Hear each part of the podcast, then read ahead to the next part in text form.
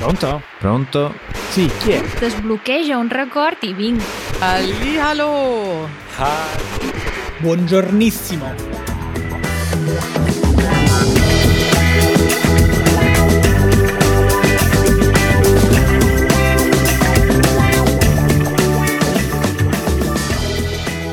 Buongiorno.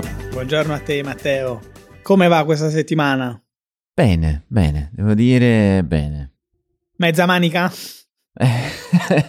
Eh, sì, strano, ma vero. eh, qui, come anche da te, penso, fa un, un anomalo caldo. Eh sì, qui è praticamente estate. Eh, anzi, l'estate ideale, perché bisogna essere onesti. Qui ormai l'estate parliamo di 35 gradi e caldo insopportabile. Qui adesso eh, 25 gradi oggi a Napoli, sole, aria pulita, eh, le api sono confuse, pensano che sia primavera Povere. e cominciano a cercare posti dove fare i loro alveari. Mannaggia, mannaggia. Bene, ma non bene. Bene, ma non benissimo. Bene perché piace a tutti. 20 io fe- fermerei il tempo così per tutto l'anno. 25 gradi è la mia per- temperatura ideale. Sopra soffro, sotto mi, come dire, sono meno a mio agio. Però chiaramente, come dire, il mondo non è fatto per essere così, o almeno l'Italia non è fatta per essere così. No, infatti aspettiamo il freddo con ansia quasi. Eh, adesso non esagerare. Vabbè, almeno qui a Milano. tu aspetti il freddo con l'ansia, con quello che ci aspetta la crisi energetica, Eh, ti, ti costringeranno a non accendere i termosifoni. Abbiamo già tante coperte, ci siamo attrezzati.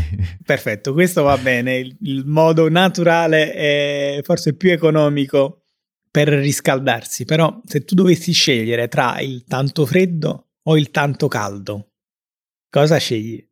Aia, questo è un domandone e la risposta è inaspettata. Io sceglierei tanto freddo. Perché puoi sempre mettere delle cose Esatto. addosso, mentre invece se fa troppo caldo più di star nudo in giro per casa No, no, non puoi fare. non puoi Sì. fare. C'hai Mm, ragione, mm, devo mm. dire che anche se a me il freddo fa venire i brividi, gioco di parole, per dire che fa paura, ma della paura se ne riparlerà, ma anche i brividi proprio di freddo. Forse si è... c'è una via di uscita con il freddo. Con il caldo a volte, a parte l'aria condizionata, hai la sensazione di non poter uscire dalla tua pelle. Sì, puoi sempre trovare un modo per riscaldarti. Però adesso pensandoci, anche quando fa troppo caldo, c'è il modo per rinfrescarsi, tuffarsi in acqua? Sì, però devi averla l'acqua dove tuffarti. ecco, ecco Matteo che comincia a sentire la mancanza del mare. sì, e poi insomma, si lavora in smart working, ma penso sia difficile lavorare con eh, il, il computer su un eh, tavolino galleggiante in In acqua. acqua, sì. Ci arriveremo. Sì, ci arriveremo, arriveremo anche lì, ma per ora non è così semplice. Eh sì. Per ora invece festeggiamo la settimana della lingua italiana nel mondo. L'angolo dell'italiano. Quindi dobbiamo farci gli auguri Auguri per il tuo italiano. anche a te. Complimenti per il tuo italiano. Grazie, anche tu non parli male. Vabbè, adesso smettiamola con questa autocelebrazione strana. Cosa si celebra? Si celebra la lingua italiana nel mondo, perché la- l'italiano non appartiene solo all'Italia, ti pare? Eh no, appartiene a tutti quelli che lo parlano, fondamentalmente, no? Eh sì, quindi celebrando l'italiano nel mondo si intende celebrare non solo la lingua italiana in Italia e gli italiani in Italia, ma anche tutti gli studenti di lingua italiana che studiano quindi l'italiano dall'estero, ma anche tutti eh, gli emigrati, tutti gli italiani che sono andati centinaia di anni fa in giro per il mondo e hanno portato con sé la loro eh, eredità, il loro patrimonio linguistico, diciamo così. Mm. Beh, però eh, l'inglese, come dire, torna nell'italiano. Oggi non si può parlare italiano senza utilizzare ogni tanto delle parole inglesi, no? Sì, eh, ed è un- un, diciamo, una questione abbastanza complessa, pe- perché ovviamente alcuni, i più giovani, ne fanno un uso quasi sbagliato, nel senso che lo usano ovunque. Con il tempo, poiché la lingua è in costante evoluzione, entrano anche a far parte della lingua e questa settimana ho notato che da più parti sono arrivate parole che non ti saresti mai aspettato.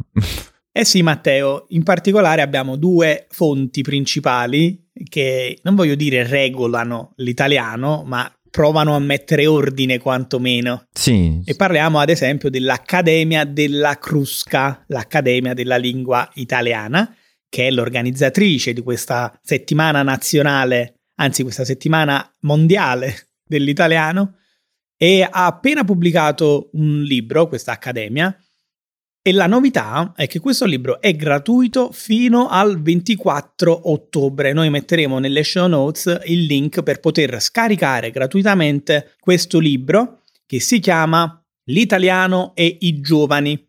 A partire poi dal 25 ottobre sarà a pagamento, non ricordo adesso se il prezzo sarà 15 euro o 30 euro, ma insomma, se potete, se ascoltate questo podcast il sabato o la domenica, correte subito a scaricare il libro. Esatto, perché non solo è testo in italiano che potete leggere per fare pratica, ma potrete anche imparare come l'inglese si sta intrufolando piano piano nell'italiano. Ad esempio, il sottotitolo di questo libro è Scusa, non ti follow.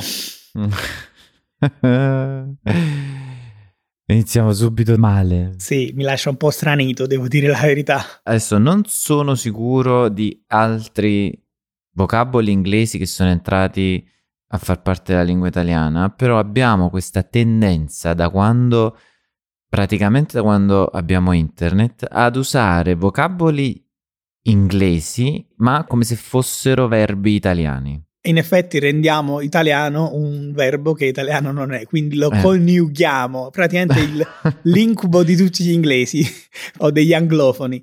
Prendere un verbo che in inglese non si coniuga o si coniuga minimamente Mhm. E Renderlo complicatissimo. renderlo complicatissimo. Quindi followare, io followo, tu followi e lui, lei followa. Hai mai utilizzato questo verbo? Eh, fol- allora, devo dire la verità, followare no, ma c'è un altro verbo che uso tantissimo. Eh, confesso, questo è un momento confessione. Io uso tantissimo loggare. Eh sì, eh sì, penso che non se ne possa fare a meno, no?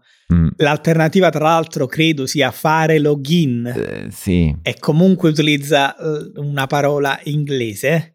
E in italiano dovremmo dire accedere, che poi non è neanche difficile, è solo che eh, abituati al linguaggio del computer, di internet, eh, l'inglese eh, entra con, con forza e scalza l'italiano in più di un'occasione. sì. Io commetto il tuo stesso errore, se vogliamo chiamarlo così. Per quanto riguarda invece followare, assolutamente mai utilizzato, magari i più giovani lo fanno, però utilizzo tantissimo followers Sì, oppure anche subscribers, sì.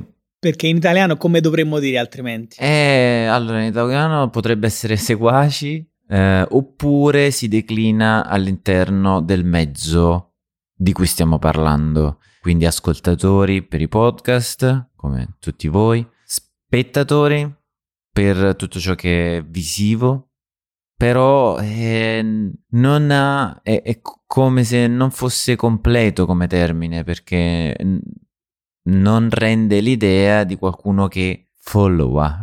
Che ti followa. Esattamente. E come dici, io, io su YouTube ho, non so, mille seguitori, seguaci eh, o sottoscrittori? ia. Dici o subscribers. Sì, O iscritti, iscritti sarebbe forse le- le- il modo migliore per dirlo, però nessuno dice oh, uh, mille iscritti su Instagram ad esempio, Mm, è raro. ma mille followers. È più followers, ormai è mm, decisamente nel vocabolario italiano followers, anche se per me è difficile da usare come verbo.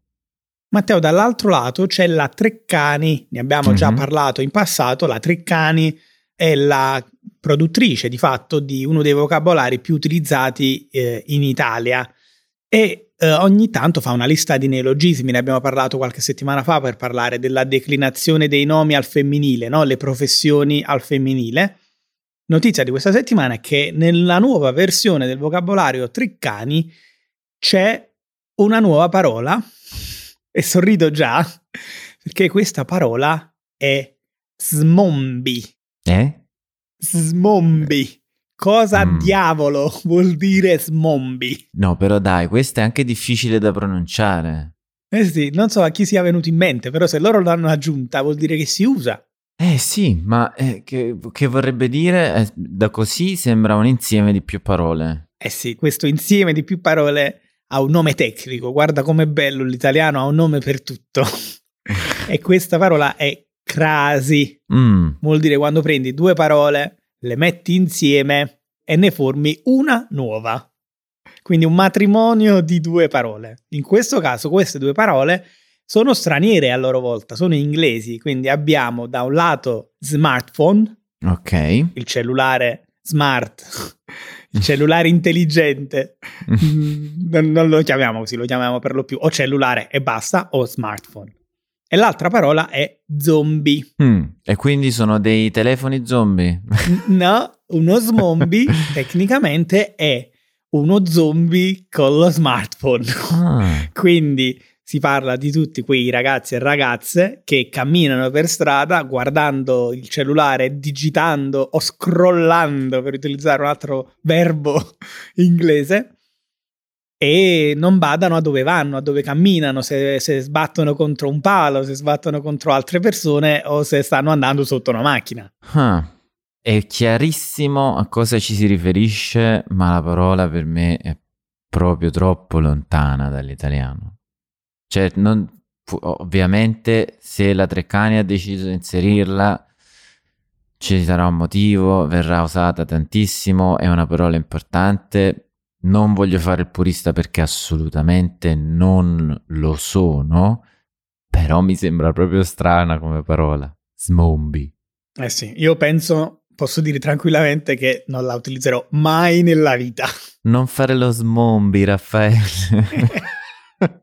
Matteo, abbiamo un aggancio complesso da fare adesso. eh, qua è difficile. E qua ti voglio. La vita in Italia. Eh, Eh, e qua il silenzio. qual è l'aggancio? Qual è L'aggancio l'aggancio? è una parola italiana che abbiamo anche menzionato eh, in queste cuffie, se possiamo dire così, eh, in passato ed è una parola dispregiativa purtroppo e quindi insomma attenzione ad utilizzarla Eh, e parliamo della parola terrone. Mm, che è una parola che ci riguarda Eh sì, purtroppo entrambi. è l'appellativo dispregiativo che utilizzano più o meno spesso gli italiani del nord per eh, indicare eh, gli italiani del sud. Sì. Si pensa che venga dal fatto che il sud era il paese, la zona dell'Italia in cui si lavorava di più la terra e quindi gli abitanti che lavoravano la terra erano terroni. Un'altra spiegazione può essere ehm, data dal fatto che la zona appena a nord di Napoli o anche intorno a Napoli, quando Napoli era la capitale del suo regno, il regno di Napoli prima e il regno delle due Sicilie poi, questa regione prendeva il nome di terra di lavoro e quindi gli abitanti venivano chiamati da chi veniva da altre parti d'Italia come terroni. Ripetiamo, oggi è dispregiativo.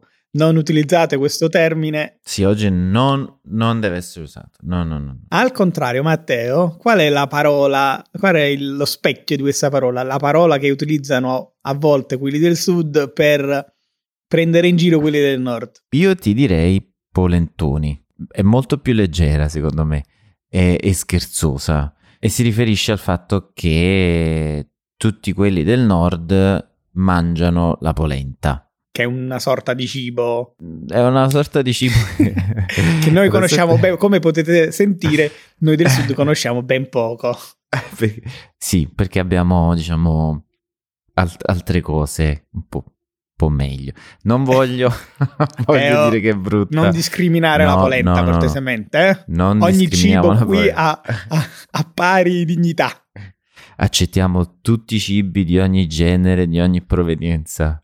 Ma perché Matteo stiamo facendo questa, eh, questo paragone tra terroni e polentoni, eh? sempre tra virgolette e sempre in maniera scherzosa su- eh, nel nostro podcast? Eh beh, perché c'è stato un signor video da un signor eh, presentatore che ha affrontato l'argomento Napoli e Milano.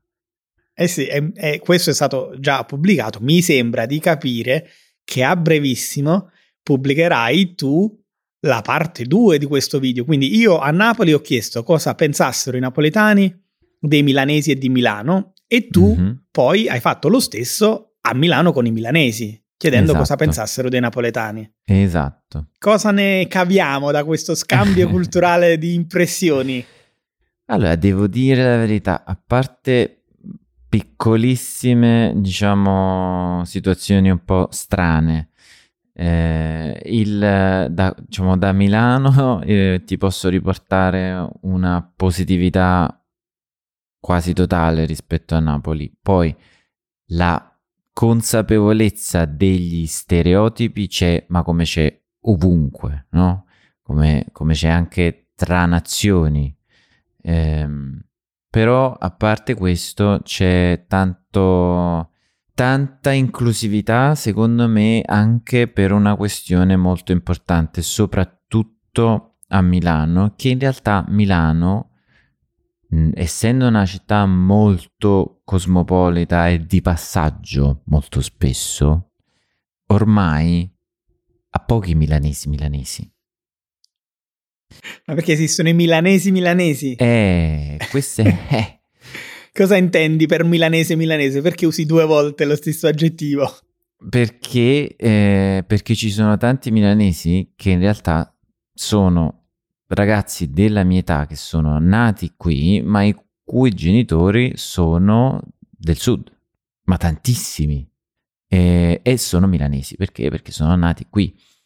Al contrario di altre città come per esempio Napoli, dove ci sono persone, diciamo, famiglie che vivono da generazioni generazioni e generazioni, ma sono la maggior parte dei napoletani. A, a Milano c'è, ci- diciamo, è difficile andare indietro e non beccare antenati del sud. Io devo dire sono stato sorpreso positivamente comunque dalle reazioni eh, dei, dei napoletani. Ehm, è chiaro anche qui a Napoli un intervistato su 15 ha espresso eh, commenti, eh, come dire, poco eh, edificanti, eh, però insomma parliamo di una netta minoranza. La stragrande maggioranza delle persone ha detto più o meno quello che pensano tutti, ovvero che Milano ha alcuni pregi, tra questi l'organizzazione, il fatto che è una città più ricca, più dinamica, più cosmopolita, più internazionale, aperta alla modernità, al progresso. Mentre invece Napoli è una città più eh, legata alle tradizioni eh, nel bene e nel male. Eh, nel senso che non, è- non si dovrebbe, dovremmo essere tutti legati alle tradizioni, ma senza restare nel passato. E, e poi Napoli, insomma, su questo credo eh, sia un fattore oggettivo dal punto di vista climatico, è una città più calda e questo si, eh, come dire, si riflette anche nel carattere eh, dei napoletani rispetto ai milanesi. Quindi se fa più caldo più spesso, i napoletani saranno portati a vivere più all'aperto e più insieme alle altre persone, dove invece nei posti più freddi è più probabile che ci si chiuda dentro, tra virgolette, e quindi si resti, eh, si faccia una tipologia di vita meno sociale, si può dire così? Sì, e sono pienamente d'accordo. Questa è una delle mie teorie che cerco di portare avanti eh, sempre e riesce paradossalmente a trovare sempre una logica spiegazione a tutte le differenze anche tra diversi popoli. E secondo me il tempo, inteso come, eh, Come clima. come clima, esatto, grazie, eh, è importantissimo per la strutturazione della socialità di un popolo. Lo vediamo non solo in Italia, eh? con la Mm, differenza sì, sì, sì. a sud-nord, addirittura gli estremi, Sicilia eh, e Alpi. Eh sì, che in Italia siamo fortunati, sfortunati, bisogna poi vedere dal punto di vista, e poiché ci sviluppiamo in verticale, no? E abbiamo una varietà incredibile che in altre nazioni in realtà non c'è, e quindi noi all'interno, secondo me, dell'Italia viviamo delle eh, differenze che spesso si vedono tra diverse nazioni perché sono in diversi luoghi della Terra. Eh sì, sono pienamente d'accordo, quindi il clima, la geografia e anche la storia determinano le differenze tra le aree geografiche dell'Italia eh, e quindi anche tra Napoli e Milano, anche lo stesso discorso del lavoro, che si, si crede che i milanesi o comunque gli italiani del nord siano più operosi degli italiani del sud, in parte sarà sicuramente vero, ma in parte può essere anche soltanto una sensazione legata al fatto che facendo più caldo eh, al sud d'Italia, ad esempio, a pranzo è necessario fare una pausa, nelle ore più Mhm. calde della giornata è necessario fare una pausa. Oppure, non appena c'è la possibilità, invece di stare chiusi dentro, magari a continuare a lavorare, si esce fuori e si socializza in gruppo, magari anche per le strade. Decisamente sì. Ma sai cos'è anche che determina la differenza o viene determinata la differenza tra popoli, persone, regioni geografiche? Fammi indovinare il cibo.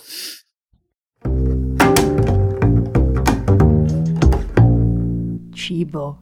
Mm. Sono pienamente d'accordo. Anzi, tutto quello che abbiamo detto finora può essere una chiave di lettura della domanda che tu e Katie avete fatto in giro per Milano settimana scorsa, chiedendo ai passanti qual è il segreto degli italiani per non ingrassare.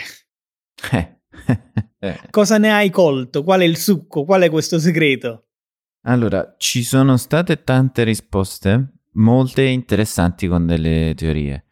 Eh, alcuni vanno per eh, il movimento e quindi ci si muove molto, altri vanno per qualità degli ingredienti, altri invece vanno per quantità. Quindi devo dire che ce ne sono state tante e diverse di teorie.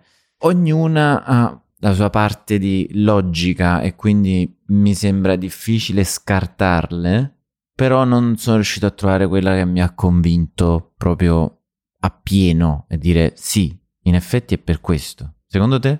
Secondo me è proprio uh, la somma Mm. sono proprio le parti che fanno la somma. Quindi non c'è un segreto, ma semplicemente sono tanti fattori che aiutano e quindi quelli che hai citato tu e che ho letto anche nei commenti, la- le quantità, la qualità, il fatto che ehm, insomma abbiamo una dieta molto variegata, quindi la varietà, l'idea che si ha del cibo italiano è un po' distorta all'estero o comunque anche quando poi i turisti vengono in Italia pensano che noi mangiamo ogni giorno pasta, pizza, gelati e, e quant'altro. In realtà sono, eh, fanno parte della nostra dieta, ma non sono del tutto la nostra dieta. La nostra dieta è molto equilibrata e, e lo si è sentito anche quando hai chiesto cosa mangiano durante il giorno, no? Mm-mm. E in tanti hanno detto che magari mangiano pasta o pane, carboidrati, diciamo, a pranzo e il secondo a cena, carne o pesce. Cuciniamo tanto le verdure e non sempre le friggiamo. Quindi mangiare tante verdure, ne dico una su tutti, il re della cucina in Italia, il pomodoro, tanti aspetti positivi e quindi credo che sia questa, questa varietà, questa combinazione di fattori a cui si aggiunge il fatto che il clima è piacevole, si passa tanto tempo eh, all'aperto e quindi magari si passeggia tanto. Questo è un fattore che viene sottovalutato. La passeggiata per noi è quasi un rituale. Sì, e ti dirò, ho notato anche una differenza tra passeggiate. Eh, può essere una questione personale e quindi non da, come dire, allargare poi alle nazioni. Però ho sempre notato una grandissima differenza tra il mio concetto di passeggiata, e questo è una cosa di cui potremmo anche parlare in futuro, e il concetto di Katie e della, diciamo, della sua famiglia di passeggiata. Perché quando noi qua ci facciamo una passeggiata, qua inteso come in Italia, camminiamo, ma piuttosto lentamente direi, godendoci il tempo, il luogo dove passeggiamo. Katie una volta, non dimenticherò mai, eh, eravamo a casa della sorella, mi sembra, a Londra, c'era anche la madre e dissero, ah, perché non ci andiamo a fare una passeggiata? In quel caso camminata, letteralmente tradotto. E, e sembrava di fare una gara. a chi andava più veloce? Andavano velocissimi. E io dietro, ragazzi, ma questa non doveva essere una passeggiata. Guarda, io per questa occasione voglio spiegare un'espressione, l'espressione del giorno, chiamiamola così. Vai. Che è fare un giro. Mm, questo è molto interessante. Non ha una traduzione letterale No. in inglese e per definizione andare in giro vuol dire non avere una meta. Quindi non è che tu dici devo andare a comprare questo, poi torno. Non è una passeggiata con un fine, ma fare un giro vuol dire semplicemente andare a passeggio per il gusto di andare a passeggio. Sì, un altro commento che ho letto menziona uno dei fattori che per me anche è molto importante, ovvero il fatto che quasi sempre, tranne un paio di volte forse a settimana, gli italiani mangiano a casa, cucinano a casa.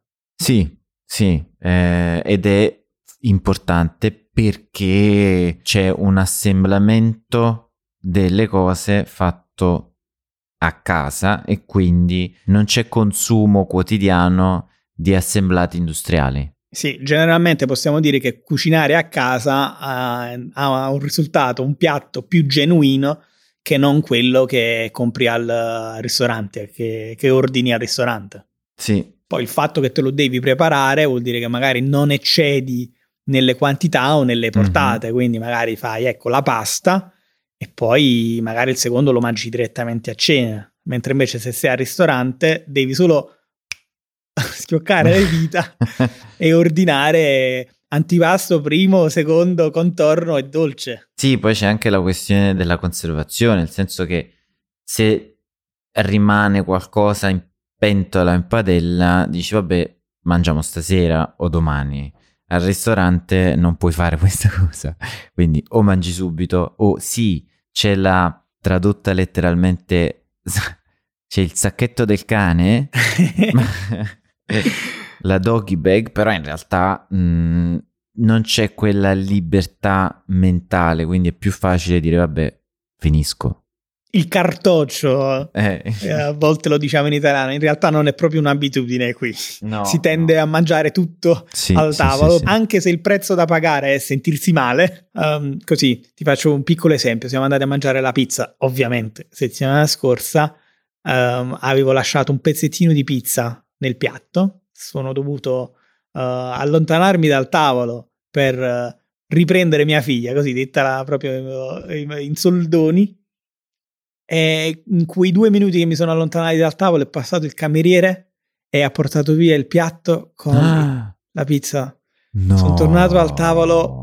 Puoi soltanto immaginare la mia No. tristezza e delusione per, aver, per non aver potuto mangiare l'ultimo pezzo di pizza. No, avrei quasi ordinato un'altra pizza. Eh, non ti nego di averci pensato. una minion, una cosa piccola. Lasciamo perdere, va, ho, ho riaperto una ferita che pensavo fosse chiusa. Eh, è tosta. Ma più che altro io adesso ho una fame incredibile e Eh. Sarà difficilissimo andare nell'altra stanza senza mangiare niente. E invece dobbiamo andare e io Eh. nell'altra stanza, nella sala VIP, ti spiegherò un errore che ho fatto prima della registrazione di questo podcast. Sai che noi abbiamo una serie come registrare il podcast perfetto e ti dirò qual è l'errore che ho fatto questa volta. Ma per adesso eh, il tempo è scaduto, quindi Ci vediamo la settimana prossima. ci sentiamo. Oh, è vero, hai ragione. Settimana- Non ci si vede. Oddio, diciamo così, se in realtà voi siete eh, sostenitori del nostro progetto, quindi avete accesso ai nostri extra, non vedete il faccione di Raffaele e quello di Matteo, ma potreste vedere il vocab helper. È geniale. E in qualche modo è come vedere Raffaele e Matteo che lo preparano. Eh sì. Vedrete le 10 parole più importanti ogni minuto. Cosa volete vedere di più? Quindi alla prossima. Ciao. Un grosso abbraccio dall'Italia. Ciao ciao.